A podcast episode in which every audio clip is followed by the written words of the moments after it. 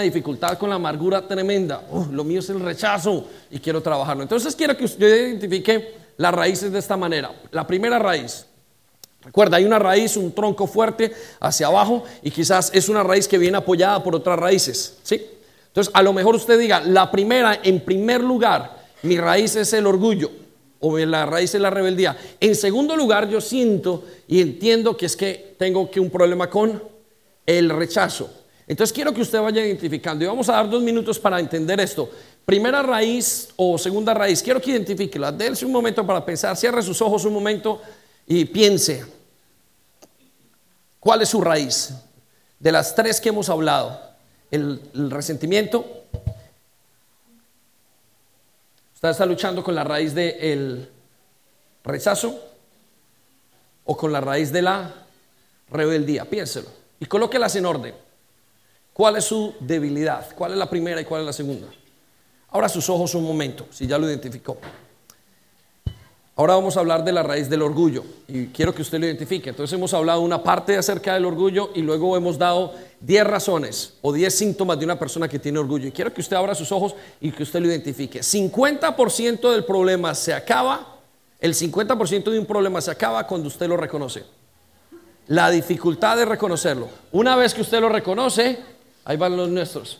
Una vez que usted lo reconoce, usted el 50% se trabaja o lo va a trabajar Dios con usted. Solamente tenga fe y comience a reconocerlo. Y en oración vamos a hacer una parte acá y usted se va a ir a casa y Dios lo va a tratar. Si usted tiene una raíz con la amargura, estoy seguro que ya ha tenido situaciones donde dice, ah, tengo dificultad en perdonar y Dios lo va a trabajar, Dios lo va a tratar, téngalo por seguro, Dios está para ayudarlo y su corazón se va a ablandar y Dios va a hacer una nueva obra en usted. Amén.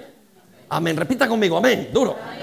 Muy bien, vamos entonces a segunda de Timoteo, capítulo 2, versículo 2, para utilizarlo como nuestro eh, eh, escrito de base. Y escuche lo que dice, pero en una casa grande, o sea, en una casa como esta, grande, la casa del Señor, no solamente hay utensilios de oro, o sea, no hay gente, no solamente hay gente que, somos nosotros, nosotros somos utensilios de oro y de plata, sino también de madera y de barro. Y unos son para usos honrosos y otros para usos viles. La Biblia nos dice, o el Señor nos, compara a nosotros con instrumentos, con eh, eh, utensilios, ¿sí? con cosas para hacer, con instrumentos. Y aquí viene la promesa que es la promesa con la que yo quiero que usted se aferre hoy. Y quiero que esa promesa le dé un ánimo tremendo y usted pueda decir hoy, yo sé que mi salvador, vive y sé que Él está conmigo. Mire lo que dice en el versículo 20, 21. Así que si alguno se limpia, si alguno se limpia, mire lo que nos dice el Señor. El Señor está dispuesto con usted. El Señor está diciendo, listo, si quiere, vamos a trabajar. Si alguno,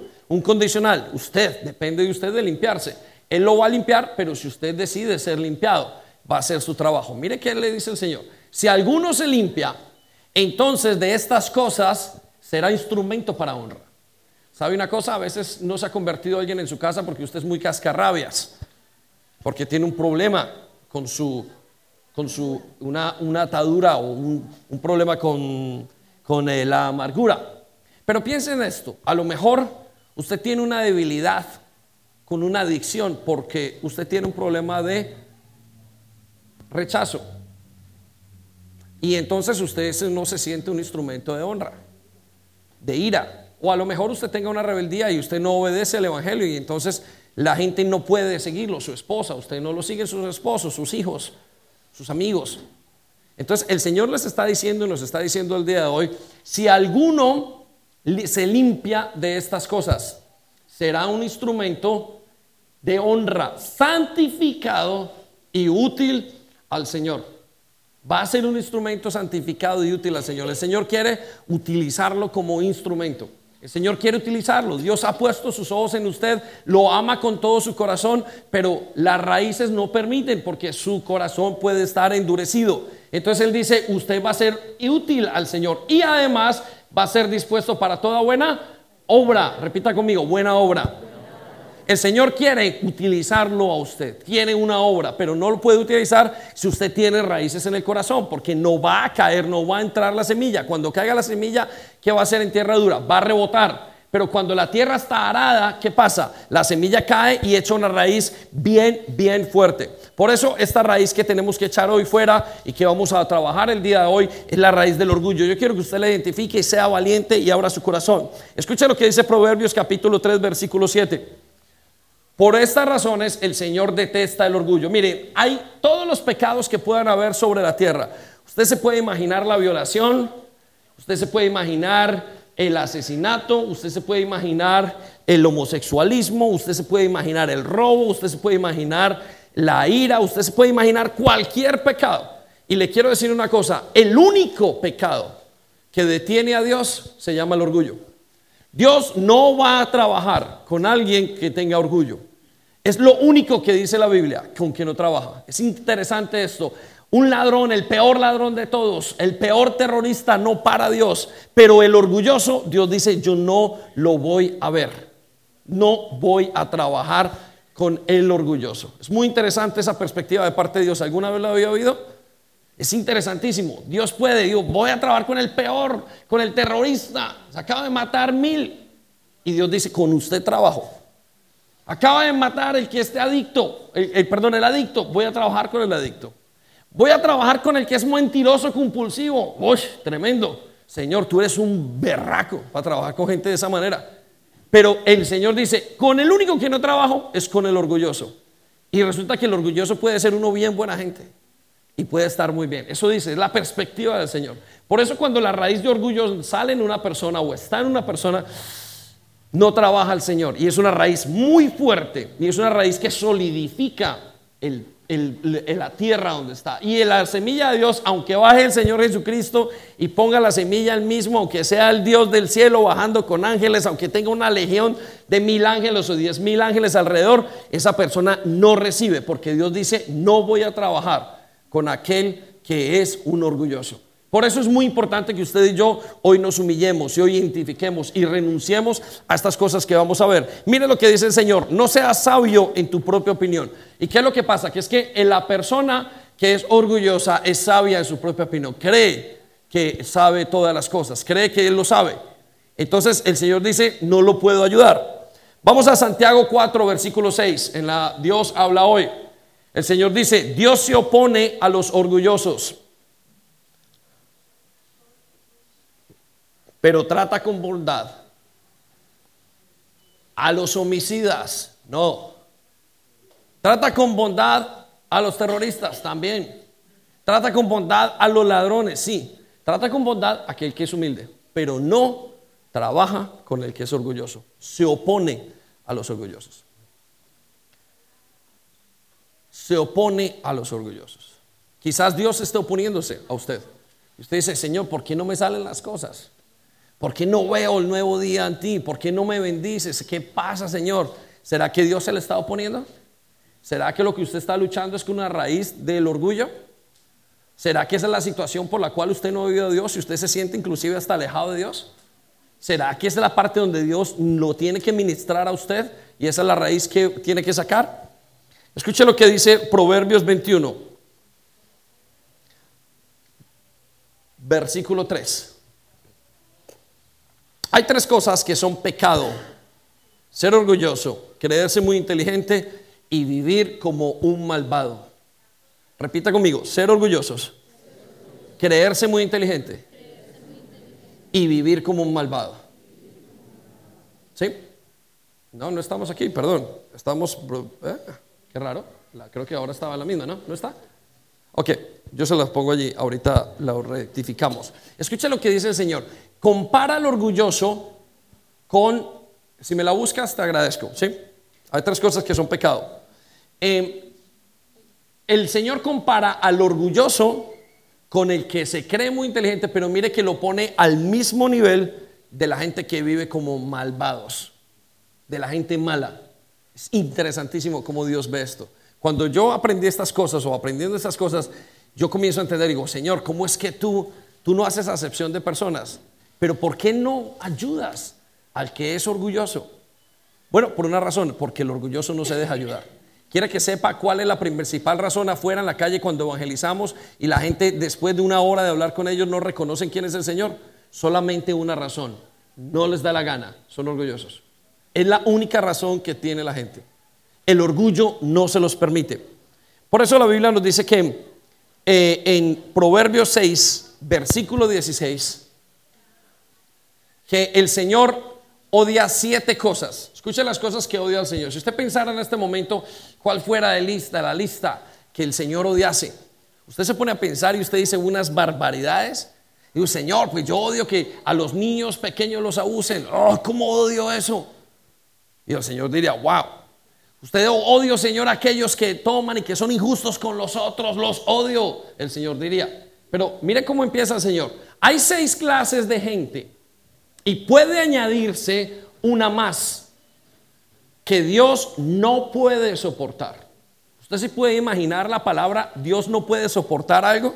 Dios que tiene una paciencia, Dios que tiene una paciencia infinita, con su misericordia es nueva cada mañana y que Dios y un tipo de gente que Dios no puede no puede soportar. ¿Se puede imaginar qué es? Bueno, vamos a ver lo que dice en la lista. Versículo siguiente, versículo 17 y 18. Ah, perdón, estamos en ese. La gente orgullosa, primeros en la lista. En los seis principales del Señor. Mire, no se me quede dormido, póngase de pie si quiere. No hay ningún problema. Yo necesito es que usted escuche la palabra de Dios. Escuche. La gente orgullosa es lo primero que hay en la lista de lo que más detesta el Señor. La gente orgullosa. ¿Puede imaginarse en esa lista? ¿Será que usted y yo estamos en esa lista? Aquellos que son orgullosos. Tremendo que estemos en la primera lista del Señor. Segundo, mire con lo que nos compara, con la gente violenta. ¿Quiénes son la gente violenta? Los asesinos. Es increíble que el Señor nos ponga a los que somos orgullosos dentro de la misma vasija de los asesinos, de los violentos. Y aquí no estaba hablando de violentos porque son violentos, no, de los agresivos, de los asesinos, de los matones. Entonces, si usted identifica esta raíz, quiero que sepa que ese es el lugar donde usted y Dios nos pone según su criterio. Y nos pone igual con la gente mentirosa. Por eso es importantísimo identificar esta raíz y sacarla. ¿Cómo Dios va a hacer lo que va a hacer en una iglesia si hay una raíz tan fuerte de orgullo? Tiene que trabajarla y tenemos que sacarla. Y por eso usted y yo vamos a renunciar a esa raíz. Yo quiero que usted sea muy valiente y diga, Señor, esto es lo que yo tengo, voy a trabajarlo, me comprometo y necesito tu ayuda. Y vamos a dar las características. Y déjeme, voy a 1 Timoteo capítulo 3, versículo 6. Mire lo que dice en capítulo 3, versículo 6 de 1 Timoteo. Por lo tanto, dice Pablo, el dirigente no debe ser un recién convertido cuando está hablando acerca, dice, de aquellos que le sirven, no debe ser gente que sea orgullosa, sino para que no se llene de orgullo y caiga bajo la misma condenación en que cayó el diablo. O sea que la compara el Señor el orgullo con lo mismo y el mismo pecado de Satanás. Por consiguiente, el orgullo viene directamente, es un combustible que viene directamente encendido desde el mismo infierno. El orgullo es una característica, la primera característica de Satanás. Por eso cuando usted identifique estas cosas, usted tiene que ser muy valiente y decir, Señor, yo necesito trabajar esta área de mi vida. Por eso vamos a dar 11 síntomas acerca de las personas que tienen raíz o que tenemos raíz de orgullo. Primer síntoma, Anote allí los que van a anotar y usted lo vamos a irlo analizando. Primer síntoma de las personas que tienen o que luchan con la raíz del orgullo es creen que lo sabe todo. Repita conmigo, lo sabe todo. Las personas que se caracterizan, que tienen y que están luchando con la raíz del orgullo, en su mente cree que lo saben todo. Entonces yo quiero que usted identifique eso. A lo mejor usted está aquí en esta predicación y dice, ay, yo ya lo sabía. Yo no necesito eso. A lo mejor usted en este momento y lo puede identificar, oh, yo ya he escuchado eso, yo para qué. A lo mejor tenga hasta ganas de levantarse y decir, yo estoy que me voy, porque yo esto ya lo sé. Yo no creo que necesite aprenderlo. Quiero decirle que usted tiene entonces, está identificando una raíz de orgullo. Las personas que tienen orgullo usualmente creen que lo saben todo. No son personas que digan, ah, yo necesito aprender de algo, sino que son personas que usualmente cuando el Señor o cuando Dios les habla, siente que ya saben, que no necesitan la mano de nadie, que no necesitan que Dios les ayude y trate con sus corazones. Quiero que piense en estas frases que se dicen usualmente. Yo ya lo sé, ¿se acuerdan los jóvenes? Yo recuerdo reprendiendo a muchachos y a jóvenes y usualmente cuando uno lo siente y comienza a hablar con ellos, dice, yo ya lo sé, ya lo sé. Mi, mi hija Gabriela, ya lo sé, papá, ya lo sé, tú ya me lo has dicho. Eso es un comportamiento de una persona que cree que lo sabe todo. Ese es el primer comportamiento de la persona. En su mente siente que no hay más información sino la información que ellos tienen. Son conocedores y portadores de la verdad, como si ellos supieran todas las cosas y supieran sacar sus propios juicios. Cuando estamos en la calle y comenzamos a hablarle a la gente de Dios, la gente usualmente responde como yo ya lo sé, no necesito que me digas nada. Entonces, si usted identifica esto en su casa o en su caso y usted de las personas que usted siente eso y que cuando alguien le habla usted va más rápido que los demás, quiero que sepa que hay una raíz que usted tiene que identificar, que es la raíz del orgullo. Ya lo sé, es que yo ya hice eso, yo no necesito hacer. Vienen a la iglesia y dicen, oye, tienes que hacer un curso. No, si yo ya sé, yo ya soy cristiano de 20 años, de 30 años, de 50, yo ya he estado en otras partes, tienes que volver a empezar. No, la sensación es que lo saben y lo manejan todos. Y quiere que le diga una cosa, empezando Alcohólicos Anónimos, Alcohólicos Anónimos tiene 10 pasos y comienza con dos en particular. El primer paso para que una persona salga de cualquier adicción y Alcohólicos Anónimos es reconocer que su vida es ingobernable. Si usted no ha reconocido todavía que su vida es ingobernable, que usted no es capaz de manejarla, quiero que sepa que usted no conoce a Dios. Porque la persona que conoce a Dios inmediatamente se asegura y dice, yo no puedo solo, yo tengo que ser ayudado, yo no lo sé. La segunda característica o la segunda, eh, el segundo paso de Alcohólicos Anónimos es decir, necesito la ayuda de Dios. El primero es, mi vida es ingobernable. Eso me enseñó muchísimo. Pero el segundo es, necesito un Dios o un ser superior que me ayude a manejar mi vida. Si usted es de las personas que todavía cree que usted sabe manejar la vida, hay una raíz bien grande hacia abajo de orgullo y puede ser que Dios ni siquiera lo pueda hablar porque Dios se le va a oponer en todos sus caminos. Por eso es que no le salen bien las cosas. Entonces piensen eso, Señor, yo renuncio a esa parte, yo renuncio a saberlo todo. Segunda característica para los que están anotando es que no creen que necesitan ayuda. Mm.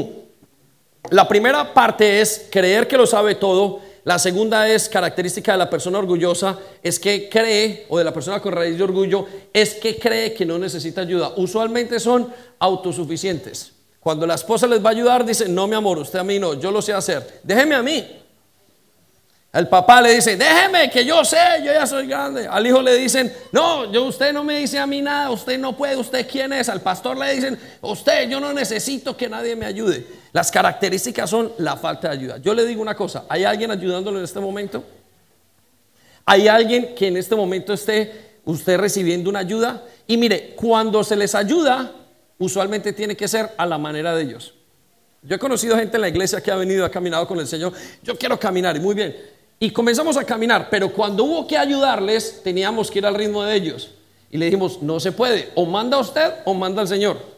Pero no se puede mandar los dos, alguien tiene que decidir. De hecho, para que la vida cristiana funcione, es Dios quien tiene que mandar en su vida. Pero si usted no lo deja, porque usted es orgulloso y usted maneja su vida a su manera, quiere decir que usted no puede recibir la ayuda de Dios. Está cometiendo el error número dos, no dejarse ayudar de parte de Dios. Las personas que creen siempre se creen como muy sabias. Luchan con esa raíz porque dicen, ah, es que yo no puedo y son autosuficientes y cuando alguien los va a ayudar, no se dejan ayudar y salen del equipo y lo hacen a su manera y toman decisiones y vuelven a cometer el mismo error. ¿Por qué? Porque no se dejaron ayudar. Ahora le pregunto, ¿usted se deja ayudar o hay que hacerlo a su manera?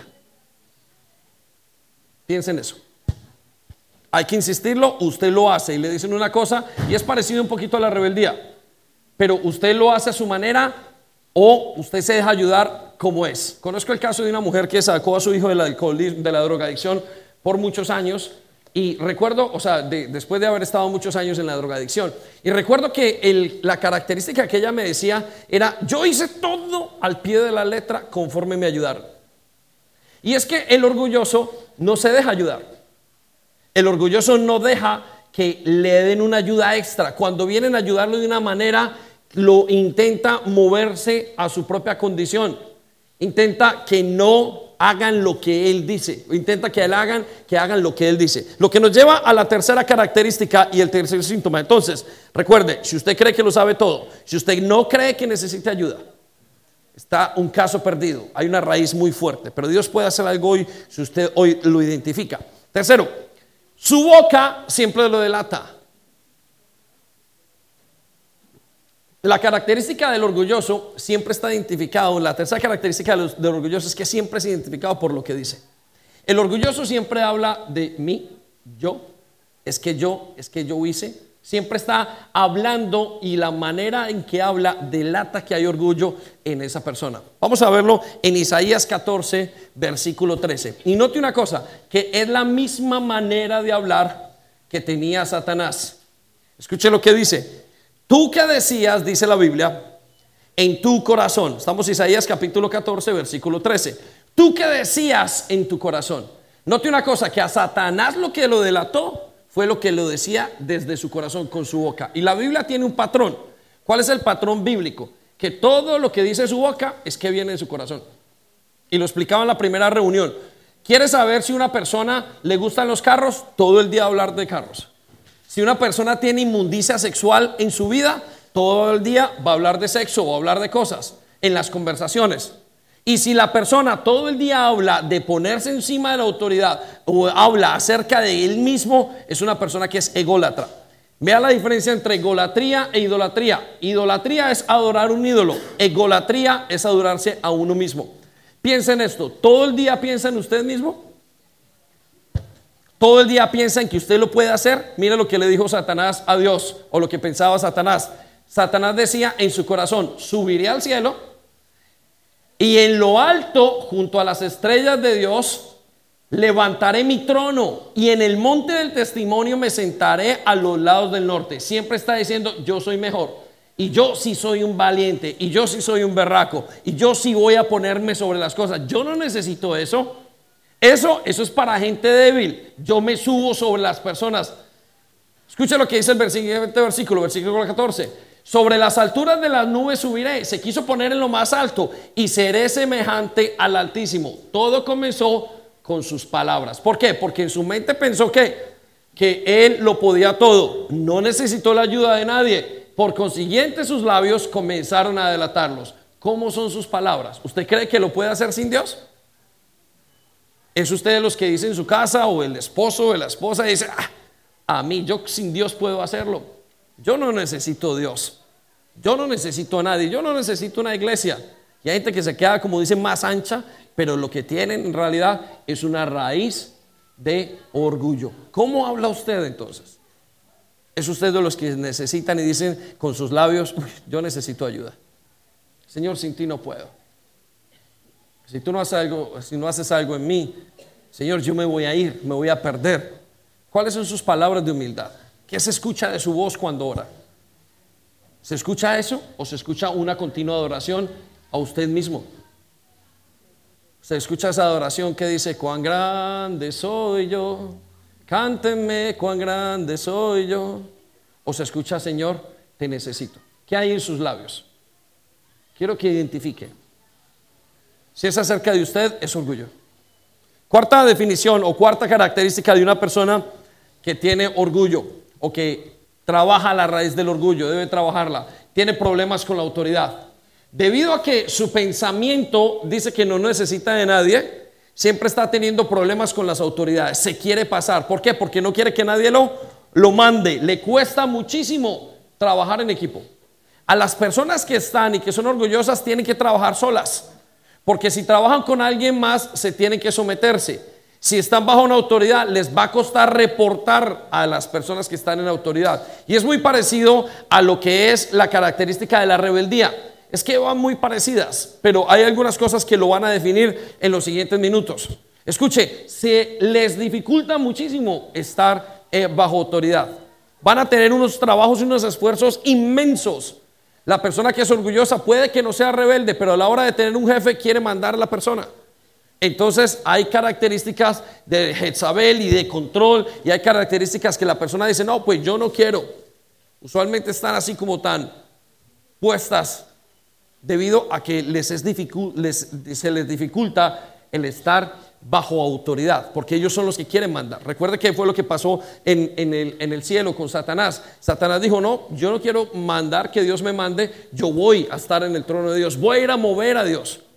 Y entró en un pecado de rebeldía. Eh, quinto, quinta característica. Entonces, analice, ¿tiene usted problemas con autoridad?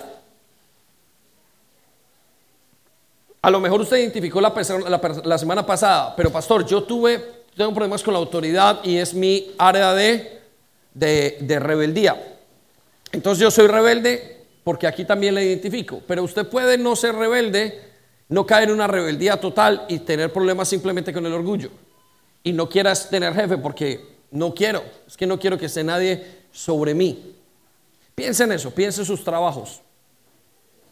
Piense si le da como rabiecita a aquellos que están sobre usted. Piense si a lo mejor usted aquí en la iglesia piensa y dice, no, a mí no me van a hacer esto, yo no me voy a someter. ¿Sí? ¿Lo está analizando no? Si eso tiene una dificultad, tal vez tenga una dificultad con su líder, con la iglesia, con sus padres. Lo que nos lleva a la quinta característica entonces es, no, no, la quinta, estamos aquí en la quinta, no son enseñables. Una característica muy, muy clara de aquellos que tienen eh, problemas con, la, con la raíz del orgullo es que no son enseñables. Escuche, no es que no puedan aprender, no, son muy inteligentes, son unas balas. No es que no puedan aprender, lo, aprenden lo que, se les, lo que les interesa. Eso está muy bien. No tiene que ver con el intelecto, tiene que ver con el corazón. ¿Sí? No enseñar, enseñar una persona enseñable es una persona que se deja guiar no es una persona que aprende en cuanto a las partes intelectuales, un libro, le aprenden cosas, son súper eh, fugaces en todo lo que hacen, hacen una cosa, tienen televisor, son manitas, son de todo. Lo saben hacer muy bien. El problema es que cuando tiene uno que enseñar su carácter, no son enseñables. Los grandes cambios que hay que hacer dentro de ellos no los quieren hacer porque no son enseñables, se les dificulta mucho. ¿Es usted una persona enseñable o llevan con usted muchísimos años intentándole enseñar una lección? Ahora le hago la pregunta a usted, pero debería hacerle la pregunta a su esposo o a su esposa o a su papá o a su líder. ¿Qué dicen las personas alrededor de usted? ¿Que usted es enseñable? Una persona enseñable es una persona que uno puede corregir inmediatamente y cambia y se deja corregir fácilmente. Es una persona que es enseñable. La Biblia dice en 2 Timoteo, eh, creo que es 4.4 o 2.4, vamos, no la pongan allí, dice que los hombres que Dios está buscando son hombres que sean fieles e idóneos. ¿Sabe una cosa? Para que Dios lo pueda utilizar a usted, usted va a tener que ser enseñable. ¿Alguna vez ha estado usted en una compañía, usted como jefe, y de repente tiene una persona que sabe mucho a su lado, pero que no es enseñable? Y usted le insiste por el lado una cosa y esa persona dice, mm, mm", y es muy, y son súper dotados, tienen carreras, van para adelante, tienen unas mentes brillantes, pero cuando uno va a tratar con esas personas al lado, es como que no hay quien los coja, no hay por dónde cogerlos, son como nosotros decimos aquí, hay que cogerlos con guantes o con pinzas. Hay que ir como diciendo, a ver, porque en el momento donde yo le diga algo, su ego es tan grande que me va a tumbar. Entonces piensen en eso. ¿Es usted una persona enseñable? A usted lo pueden llamar y le dicen, venga, y cambia, y usted dice, uy, yo lo entiendo.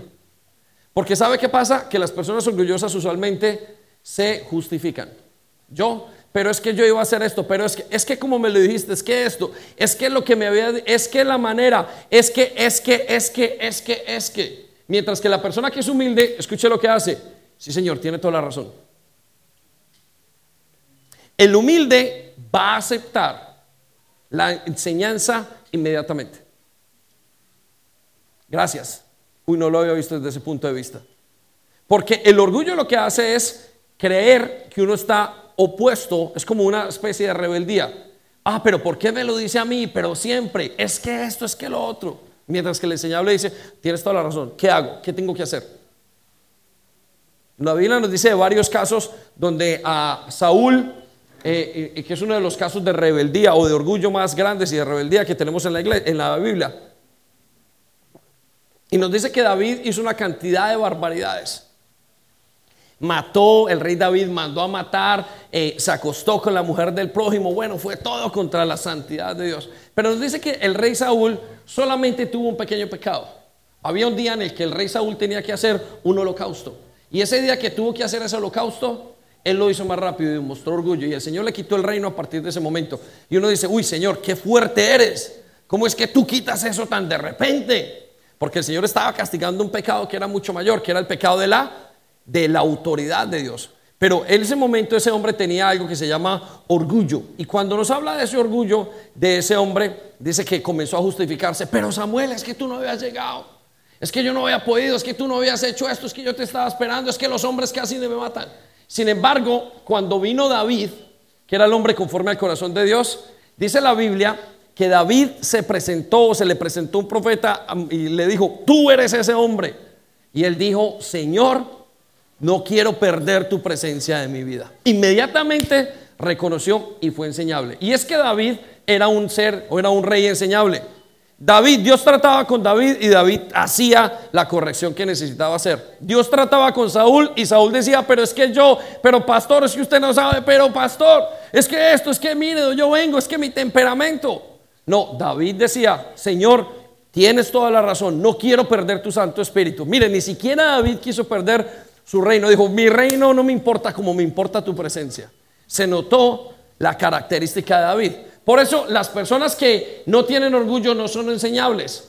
Y salen en sus momentos de crisis. ¿Sabe cuánto se demoran? Mucho. Porque no logran ser enseñados. No importa si Dios les ha dado aquí, no importa si acá, no importa si llevan meses. Una gran dificultad en salir de sus situaciones porque el orgullo enseguece demasiado.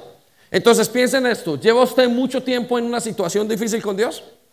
En una cosa que se llama un trato con Dios. Para los nuevos, un trato es un periodo donde Dios lo mete a usted en un tratamiento especial y le comienza a dar un poquito de antibiótico. Ese trato es parecido a un tema que se llama el desierto. El desierto es seco.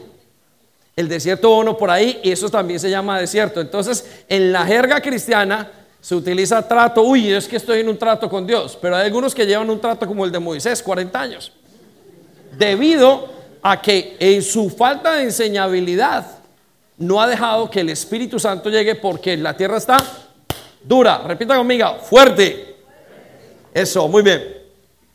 Lo que nos lleva a la, sexta característica de las personas que tienen, que luchan con la raíz del orgullo. Pienso que ya para este momento usted ya lo ha identificado. Yo deseo que usted lo identifique y no se avergüence.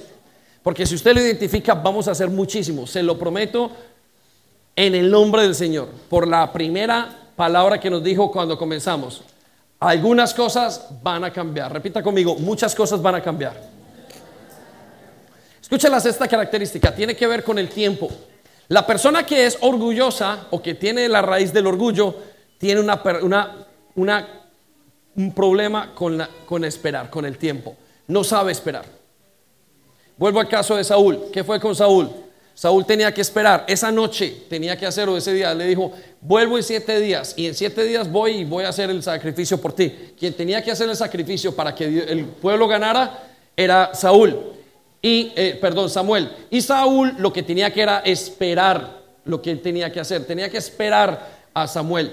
Y resulta que pasando el tiempo, los días, el Saúl se comenzó a sentir muy estresado porque quería todo ya. Ya, yo quiero ya, ya, ya. Señor, hazlo ya, muévelo de esta manera. Entonces, una de las cosas que Dios más utiliza con nosotros para trabajar nuestro temperamento y nuestro carácter es el tiempo. ¿Ha notado usted la cantidad de errores que ha hecho porque usted ha corrido? Solamente porque corrió, fue porque fue orgulloso. Qué raro, para la gran mayoría de gente la relación, no hay una relación entre el tiempo y el orgullo. Para Dios sí hay. Porque el tiempo demuestra lo que hay en su corazón. Por eso en la iglesia nosotros no permitimos que la gente sirva sino hasta que pase un tiempo de prueba. Primera de Timoteo la estábamos viendo ahora y vuelvo a ese versículo, capítulo 3, versículo 6 nos da estas reglas. Y mire, es una regla de tiempo. Porque el tiempo va a demostrar qué clase de persona es. El tiempo va a demostrar su situación y cuáles son, cómo son las cosas que usted, su orgullo y su nivel de carácter. El tiempo es una gran enseñanza.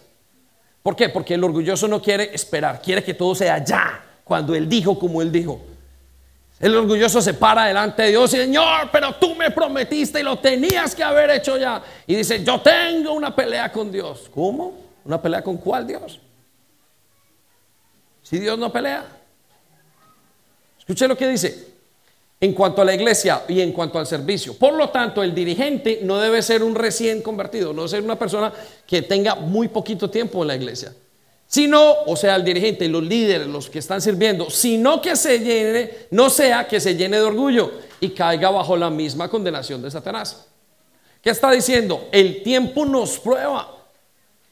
Una persona orgullosa lo quiere ya, hace los cambios, cambia de trabajo ya, sube ya, toma decisiones. Es una persona que cuando pasa una calle, lo he explicado varias veces, hay una persona que es consciente que es inconsciente pasa una autopista llena de carros y le pegan, lo tumban, se voltea. Una persona que es paciente y una persona que es humilde pasa esperando y mirando. ¿Será el tiempo? No será. ¿Será el tiempo? No será. Ya es el tiempo de pasar. El tiempo es muy, muy importante. Dios va a utilizar el tiempo para ver su carácter, para ver qué tan humilde es. Usted se quiere ir, los, ¿cómo lo son los hijos? Yo lo quiero todo, papá, ya, ya, ya, ya, ya. Y el Señor está diciendo, no es así, hijo mío. El tiempo es una herramienta para moldear su orgullo. El tiempo es una herramienta para mantenerlo. El tiempo muestra su fidelidad. El tiempo muestra su compromiso. El tiempo muestra su humildad. La capacidad. Hay gente que le dice, Señor, tiene que ser ya. El tiempo dice, Señor, cuando tú quieras. El humilde dice, en tu tiempo, Señor. El orgulloso dice, dámelo, porque el orgulloso se siente merecedor. El orgulloso se siente que todo se lo tienen que dar porque Él es. Piensa que cuando llegue al cielo, todo el mundo va a decir, wow, acaba de llegar David al cielo.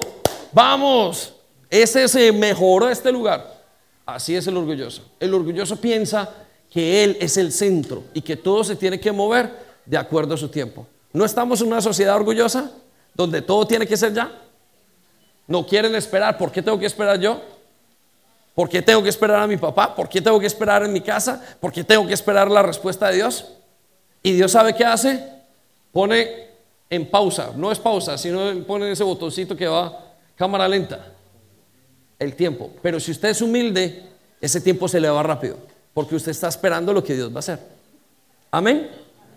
Dígalo más fuerte, amén. Eso, muy bien. Siguiente característica entonces de, la persona que está luchando con el orgulloso. Entonces, quinto, no es enseñable y no sabe esperar. Séptimo, característica, ojo, esta es muy, muy importante para que usted la reconozca. Usualmente la persona que lucha con la raíz del orgullo no tiene temor de nada. Es una persona que siente y que cree que puede hablar en cualquier momento. Es una persona que siente que puede dar una opinión en cualquier momento es una persona que no tiene una autoridad, una persona que no tiene temor de nada. Las personas que son orgullosas usualmente sienten que pueden hacer y se enfrentan a cualquier autoridad, se enfrentan en cualquier circunstancia. Siguen, es como si no tuviera nada. Siente que puede reclamar. Su mente le dice que puede reclamar. Recuerda el caso de Faustino Esprilla, ahora que hay mundial. Dice que Faustino Esprilla se le subió por la, la herida y llega a Colombia y hace una cantidad de cosas. Y en un momento nos cuentan las historias y las noticias que Faustino Esprilla se encontró con un bus y golpeó ese bus y se partió su pierna. Qué pesar de ese pobre hombre. ¿Sabe por qué? Porque en su mente él creyó que era tan poderoso como para golpear un bus. Creyó que lo podía pasar, que hasta un bus él era el rey del mundo. ¿Estamos? Espero que no haya ningún familiar aquí de Faustino. Pero les digo, ¿saben? Una persona que tiene la raíz de orgullo siente que pasa sobre cualquier autoridad. No siente que tiene que estar bajo nadie. No importa, siempre va a ser mejor. Y les cuento una cosa, el contraste. Una persona que es humilde, ¿sabe qué hace? Está bajo autoridad. Siempre tiene temor de Dios. Yo no procedo así porque Dios está aquí. En el momento de hacer algo, siempre está diciendo, yo lo tengo que hacer de esta manera. ¿Quiere identificar la humildad? Es el temor. La Biblia nos dice en Proverbios que el temor o el principio de la sabiduría, una persona que es sabia, es una persona que tiene temor a Jehová. Y ahora les doy otra pista, ojo, mire esta perla, alguien que no respete al Señor y que no respete la autoridad, quiero decirle, usted no puede confiar en esa persona.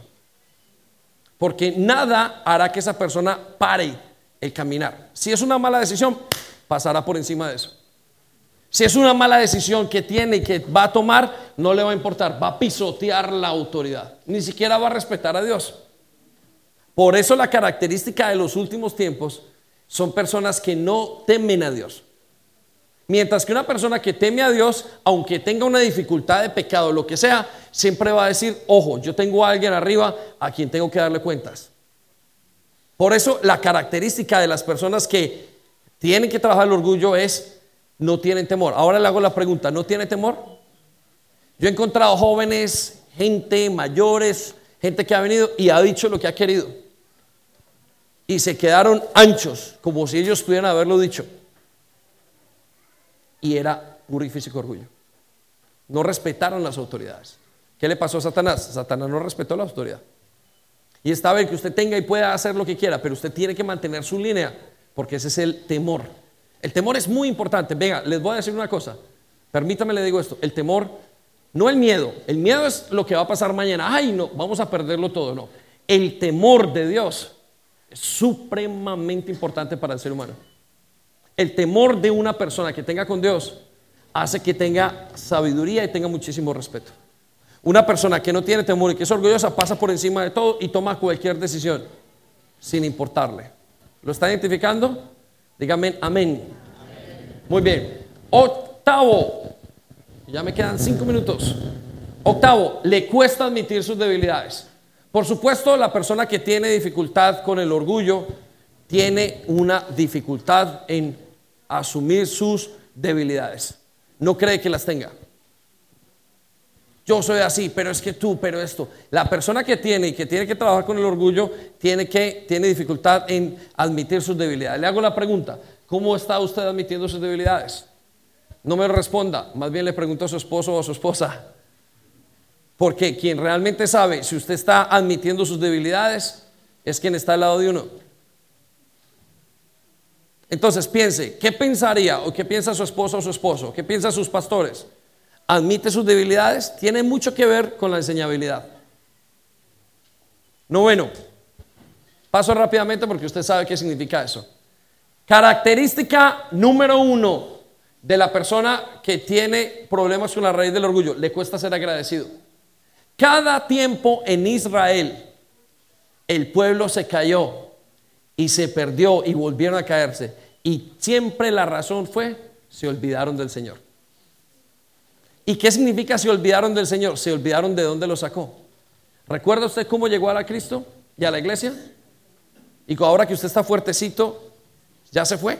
Ahora que consiguió novia, ahora que consiguió chacho, usted ya dice bye bye. Ahora que consiguió usted sanidad, y usted ya no necesito a Dios. Sí, en su mente dice, sí, sí, sí, sí, sí. Yo sigo, yo sigo agradecido, claro, ustedes son mis pastores, me dice la gente, los quiero, pero me voy. Eso nos pasó en una ocasión. Una familia dijo, mire, mire, y lloraba, y ustedes son, pero me voy, me voy. Y yo no entiendo ¿cómo, qué es, cuál es todo el agradecimiento. Realmente no había agradecimiento. ¿Por qué? Porque el Señor continuamente nos repite a nosotros, recuerden la cantera de donde yo lo saqué. Recuerden que yo lo saqué a ustedes de lodo, de lodo cenagoso. Y el problema del pueblo de Dios es que se olvida de dónde lo sacó Dios. Entonces las personas que tienen problemas con el orgullo, no dejan de, ser dejan de ser agradecidos y comienzan a caminar sus vidas como si todo se los debiera. Es que yo me lo merecía, dice el chico. Ah, pero me mandas a España, sí, pero yo me lo merecía. Es que yo soy chévere. Es que me haces eso, sí, yo me lo merecía. Llegaron a una posición de liderazgo y creyeron que se los merecía y se les olvidó. ¿Y sabe qué pasa? Se cayeron. Y la razón por la cual se cayeron es por el orgullo. Dios les ha dado muchos, muchas cosas, pero a usted no se le puede olvidar de dónde salió. O sea, no se le puede olvidar de ser agradecido. Señor, recuerdo que tú me sacaste un día de allá. Y es que yo recuerdo mi pasado cada X tiempo. Y a veces cuando me he olvidado, Dios me majala las orejitas y me manda a alguien para mandar y decir, Te has olvidado donde yo te saqué. Te has olvidado que no te me puedes subir. Por eso Dios mantiene a muchos corticos.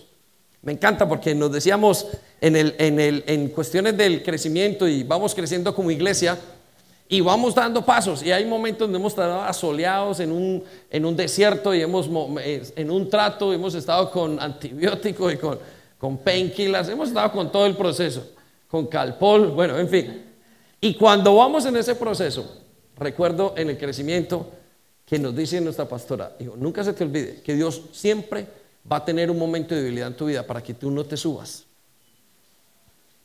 Siempre va a haber un momento de dificultad en aquellos que van creciendo con Dios. ¿Para qué? Para que el corazón se mantenga. Pablo decía, Dios me ha dado un aguijón en la carne para que no se me olvide dónde salí.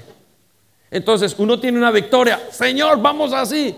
Y de repente un golpe por este lado, se me quedó el aire. Ya iba a decir que yo soy el que lo hice todo. Y recuerdo a el gran rey Nabucodonosor, y digo gran rey porque en un momento reconoce a Dios. Pero dice ese hombre que iba caminando un día por un sitio.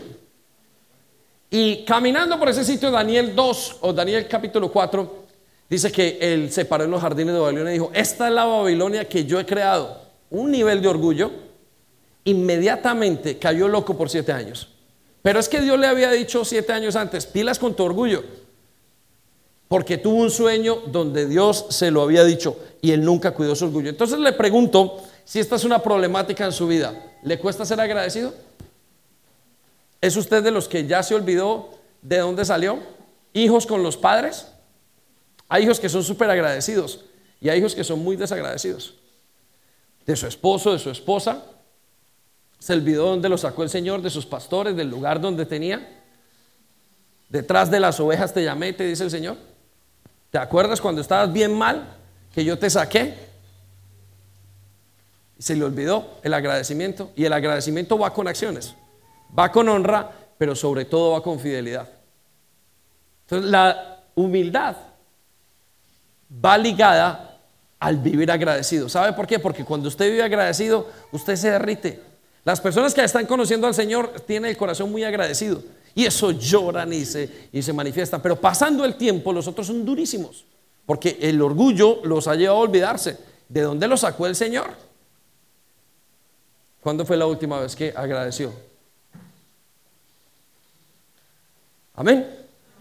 Dígalo más fuerte. Amén. Versículo o versículo no, 10. Décima. Le cuesta servir a los demás. La persona orgullosa le cuesta el trato con los demás. Siempre o no cree que tenga que echarle a los demás una ayuda. Le cuesta y siente que cuando en esas circunstancias lo más difícil es poderle dar a los demás algo. Las personas con orgullo a la hora de ayudar no sienten que tenga, porque les voy a decir una cosa, cuando usted es agradecido, usted ayuda, usted trabaja. ¿Quiere ver la gente agradecida en una iglesia? Son aquellos que sirven. ¿Se acuerda qué fue lo que dijo Jesús acerca de la humildad? El primero es el que sirve. Usted los ve. ¿Qué hizo María con el Señor? Quebró un frasco de alabastro. Le dio un olor hermosísimo, riquísimo. Esa mujer estaba súper agradecida. ¿Por qué? Por lo que Dios había hecho en su vida. Era la condición de humildad. Por consiguiente, lo opuesto es a lo contrario. Ahora le pregunto, cuando usted tiene que servir a alguien, ¿le da pereza? Cuando tiene que ayudar a alguien, ¡ay, qué pereza! Es que ya otra vez tengo que hacerlo. Analice si su nivel de orgullo se está subiendo. Porque tiene que empezar a trabajar. Y onceava razón. Y esta es la más crítica de todas. Por eso el orgullo tiene una característica que es muy difícil de tratar. Va acompañado con la mentira de que no lo tenemos. La característica principal del orgullo, por decirlo así, tiene que ver con no creer que tengo orgullo. Es lo más duro de todos. Porque el orgullo tiene la característica de enseguecernos. De tal manera que yo pienso que estoy en lo correcto. es de los únicos pecados. Por eso es tan difícil para Dios ayudar a una persona que tiene la raíz de orgullo, porque no cree que lo tenga. La persona que quiera sanarse de la raíz de orgullo tiene que hacer una cosa y es un paso de fe. Creer lo que los demás le están diciendo. No lo que le dice cualquiera, el vecino. No, creer lo que las autoridades le están diciendo. En este caso, por ejemplo, el esposo o la esposa. O los padres. O los pastores o los líderes. O gente con la que la persona lo vea con una característica que tenga una capacidad de decirle, sí, yo veo orgullo en tu vida. Porque casi siempre tienen autoengaño. No me pasa. Porque el orgullo enseguece. Por eso es que Dios no puede trabajar con esas personas. Es interesante que Dios trabaje con cualquier otra persona, pero a la hora de trabajar con el orgulloso, Dios no pueda meter la mano, porque la persona en sí misma cree que está en lo correcto. Es su mente la que le está dictando, estás en lo correcto, no tienes que hacer nada. Y mira lo que dice la Biblia en Proverbios capítulo 16, versículo 18, de la Reina Valera contemporánea. Y en la misma Reina Valera normal, aquí viene, antes del quebrantamiento viene la soberbia. Escucha esto, ¿sí? Es la soberbia. Y antes de la caída, la altivez de espíritu. Ojo, yo quiero que usted se centre en este punto, si usted quiere sentarse en un punto bien importante. ¿Sabe por qué la gran mayoría de nosotros hemos venido al Señor en quebrantamiento? Por el orgullo. Por eso Dios nos tiene que quebrantar. En los momentos donde usted se ha quebrantado es donde usted ha reconocido al Señor. Una mano económica, ¡pa! Siempre me preguntan, y lo expliqué en la primera reunión y lo explico en la segunda, y no se aterre si yo le pregunto un día esto, si le preguntamos como pastores. La primera pregunta que yo me hago cuando algo me va mal o cuando hay una caída es dónde están mis diezmos. No le estoy pidiendo ningún diezmo, ¿vale?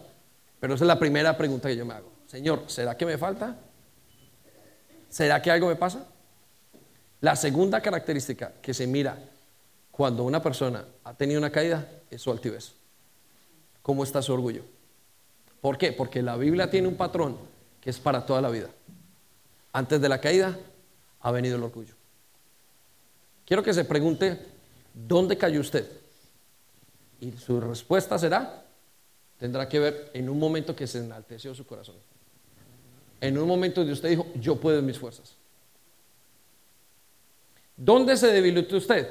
En un momento donde usted dijo, lo puedo hacer todo lo que me da la gana. Y eso es orgullo. ¿Dónde fracasó usted a nivel personal, a nivel familiar, a nivel económico, a nivel, eso en un momento donde usted no buscó ayuda? ¿Dónde fracasó usted en líneas financieras o en momentos aún espiritualmente? Eso en un momento donde usted se creyó firme. Por eso la Biblia nos dice, el que esté firme, mire que no caiga. Entonces, el mecanismo en el que el Señor nos trae a nosotros a una a escuchar su voz es cuando nos humillamos. Por eso él dice, antes de la caída viene la altivez de espíritu. Ahora quiero que se pregunte y mire todo lo que ha pasado en su vida. Haga un repasón rápido. ¿Cuáles fueron sus caídas? Usted se creyó fuerte. Usted se creyó sin temor. Usted dijo, lo puedo hacer, yo soy un berraco. Uy, yo sin Dios, yo no necesito, Dios está equivocado. Y mentiras, que su orgullo lo ensegueció. Debido a eso viene la caída. Es, son pocas las personas que vienen al Señor sin caída. Y uno se aterra porque hay mucha gente, ¿qué, ¿qué le pasó? Hermano, no, pues imagínese, fue que yo lo perdí todo, ¡pum! ¿Y, qué? y, el Señor me rescató, el Señor es bueno y lloró y lagrimió y bueno, lindo, precioso. ¿Qué le pasó? No, yo tenía una vida más mala y el Señor me rescató del alcoholismo. ¿En qué momento? Cuando ya estaba perdido. En ese momento ya estaba acabado. Ahí el Señor lo rescató. Por eso, esa, ese, capítulo número 11, esa característica número 11 es tan importante. El orgulloso no puede ver que es orgulloso. Tiene que tomar un paso de fe. Para eso está el ayuno, para tomar el tiempo y decir, yo me humillo delante de ti. ¿Qué cosa las en las que usted ha fracasado? Usted no escuchó. Una mala decisión fue que no escuchó o se creyó muy fuerte. Algo que pasó fue que usted no escuchó. Estaba orgullosa. Los jóvenes, los padres que comenzaron muy temprano sus relaciones, ¿dónde fue que fallaron? No escucharon. No escucharon a sus padres. La característica de los muchachos que creen que lo saben todo y lo pueden todo, Almighty, Almighty, ¿qué sale? Sale, lo creo, yo lo sé todo, yo lo puedo todo. Yo soy Dios. ¿Lo puede ver o no? Se creyó fuerte y cayó.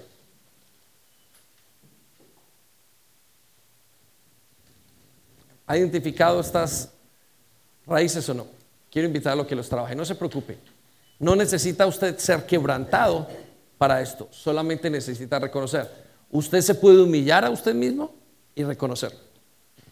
Mire, la Biblia nos habla de que es mejor caer sobre la roca a que la roca caiga sobre nosotros. La roca es Cristo.